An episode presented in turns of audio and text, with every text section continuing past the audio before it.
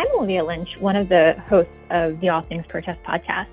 Today I'm joined by my colleague, Michael Samuels.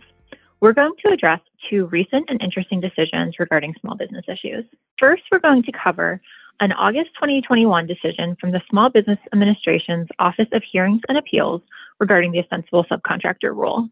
This decision is size appeal of Telesis Corporation, SBA number SIZ 6113. Briefly, the ostensible subcontractor rule concerns whether a small business prime contractor is affiliated with its proposed subcontractor for size determination purposes. It is a type of affiliation, and in fact, the only affiliation test that is procurement specific. There's two relevant tests. First, whether the prime is performing the primary and vital requirements of the contract, and second, whether the small business prime is unusually reliant upon its subcontractor using a four factor analysis developed by OHA. OHA's general rule of thumb is that when all four factors are present, the proposed subcontractor is likely to be deemed an ostensible subcontractor if the sub is proposed to perform 40% or more of the contract. In this case, the area office issued the initial size determination, finding that the small business awardee will self perform the primary and vital requirements of the order under the Army's RS3 IDIQ. But the area office found that all four unusual reliance factors were present to at least some degree, and the subcontractor would perform 40% or more of the order. Therefore, the area office found that the prime was unusually reliant on its subcontractor and was not small for purposes of the protested order. The awardee here appealed, and OHA overturned the area office's determination that it violated the ostensible subcontractor rule. Michael and I are going to walk through OHA's analysis of each of the four factors. The first factor is whether the proposed subcontractor is the incumbent contractor but ineligible to compete for the procurement because it's a set aside. All parties conceded that the sub here was the current incumbent and could not have submitted a proposal as a prime, but OHA emphasized that this factor alone is insufficient for an ostensible subcontractor finding. The second factor focuses on whether the prime contractor plans to hire the large majority of its workforce from the subcontractor. Here, OHA determined that the prime would hire less than half of its personnel from its sub in both non surge and surge scenarios. In determining that the prime plans to hire the majority of the workforce from the subcontractor, the area office erred by calculating the percentage of the team's total workforce that would be connected in some manner to the sub, either as new employees of the prime or remaining employees of the sub. But that is not the correct metric. So the third factor focuses on the prime contractor's proposed management um, and whether the, the proposed management previously served with the subcontractor on the incumbent contract. OHA found flaws in the area office's analysis here as well. While the prime did propose to hire the program manager currently performing on the sub's incumbent contract as its own program manager, its proposal made clear that the prime's executives would be actively involved in managing the task order and would retain ultimate control over decision making. Fourth factor examined that the prime contractor lacked relevant experience and had to rely on its more experienced subcontractor to win the contract. OHA also had concerns about the area office's analysis under this factor, concluding that the prime had to rely on its subcontractor to demonstrate prior experience, where the information from the contracting officer for the order was not entirely clear that that was in fact the case. Interestingly, here, OHA focused on the proposal page limits, saying it wouldn't be reasonable to assume that a prime has no relevant experience beyond the one example provided in its proposal, where the page limits were particularly restrictive. Additionally, OHA found there was no indication the sub would perform 40% or more of the order. For all of these reasons, OHA reversed the area office's size determination.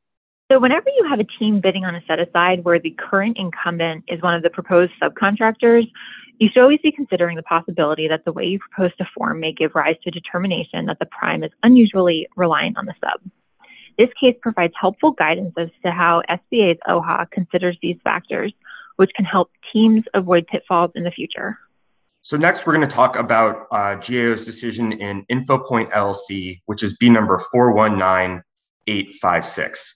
And in that case, GAO sustained a protest challenging a solicitation requirement that a joint venture competing for an award, as opposed to the individual members of the joint venture, needed to hold a top secret facility clearance because the requirement in the solicitation is prohibited by the fiscal year 2020 National Defense Authorization Act, as well as by SBA regulation at 13 CFR 121.103.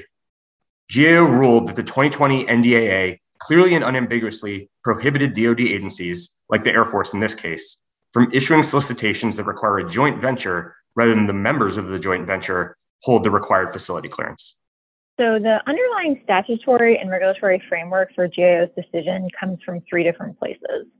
Um, first, you've got Section 644 of the Small Business Act, which provides that when evaluating an offer of a joint venture of a small business concern, if the joint venture does not demonstrate sufficient capabilities itself to be considered for award of a contract, that the head of the agency shall consider the capabilities of each of the members of the joint venture.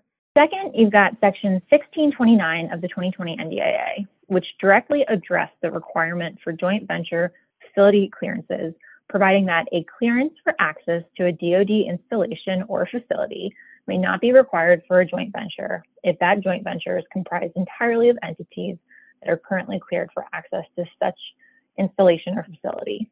And finally, you've got 13 CFR 121-103 H4, where SBA has implemented these requirements, providing that a joint venture may be awarded a contract requiring a facility security clearance for either the joint venture itself or the individual partners to the joint venture that will perform the necessary security work have a facility security clearance.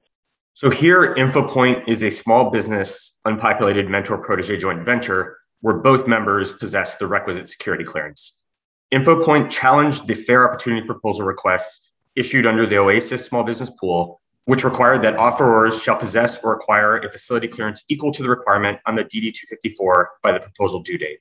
The Air Force argued that none of the statutory or regulatory provisions cited by the protester or Small Business Administration prohibited this clearance requirement, and that DoD's regulations concerning security clearances should take precedent over any regulations issued by SBA. The Air Force advanced four main defenses, but GAO rejected each one of them.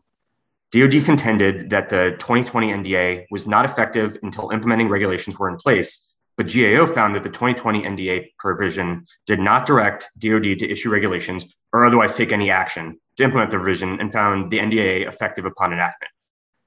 Second, GAO disagreed with DoD that the language of 121 103H4 that a joint venture may be awarded a contract gave DoD discretion to choose whether the joint venture itself or the individual members were required to hold the required facility clearances.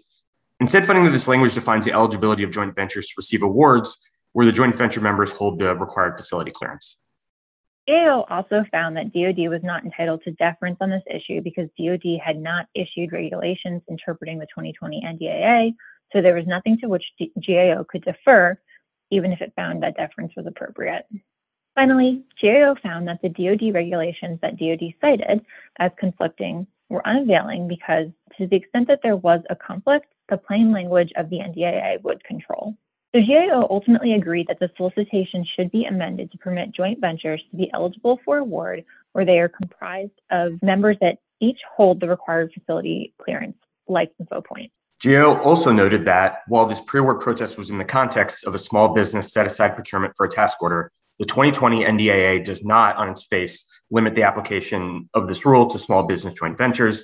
It remains to be seen if other than small joint ventures may also attempt to rely on this provision to challenge a requirement that a joint venture itself hold a facility clearance.